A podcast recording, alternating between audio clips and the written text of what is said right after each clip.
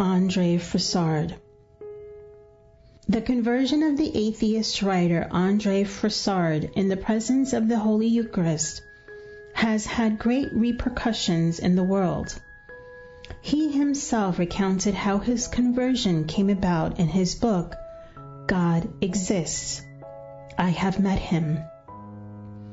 Up to his final years, up to his final days, he would only say, Since the time when I encountered God, I have never succeeded in growing tired of the mystery of God. Every day is something new for me, and if God exists, I should speak of it. If Christ is the Son of God, I should proclaim it loudly. If there is life eternal, I should preach it. Frossard's testimonial. Having entered a chapel in the Latin Quarter of Paris at 5:10 in the morning to look for a friend, I left at a quarter after five in the company of a friendship that was not of this earth. Having entered as a skeptic and an atheist, and ever more skeptical and atheistic, indifferent and preoccupied with so many things other than the God to whom I never even gave a thought even to deny.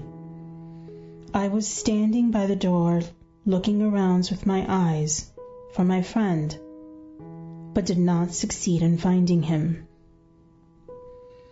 My gaze passed from the shadows to the light, from the faithful gathered there to the nuns, to the altar, and came to rest above the second candle burning to the left of the cross, unaware that I was standing in the presence of the Blessed Sacrament. And at that point, suddenly a series of miracles unfolded whose indescribable force shattered in an instant the absurd being that I was, to bring to birth the amazed child that I had never been. At first, the hint of these words, spiritual life, came to me as if they had been pronounced in a whisper next to me. Then came a great light, a world, another world of a radiance and a destiny that in one stroke cast our world among the fragile shadows of unfulfilled dreams, of which I felt all the sweetness, a sweetness that was active and upsetting beyond every form of violence, capable of breaking the hardest stone and that which is even harder than stone, the human heart.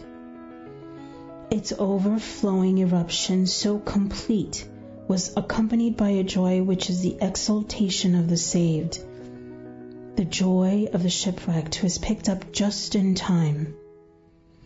These sensations, which I find difficult to translate into a language which cannot capture these ideas and images, were all simultaneous.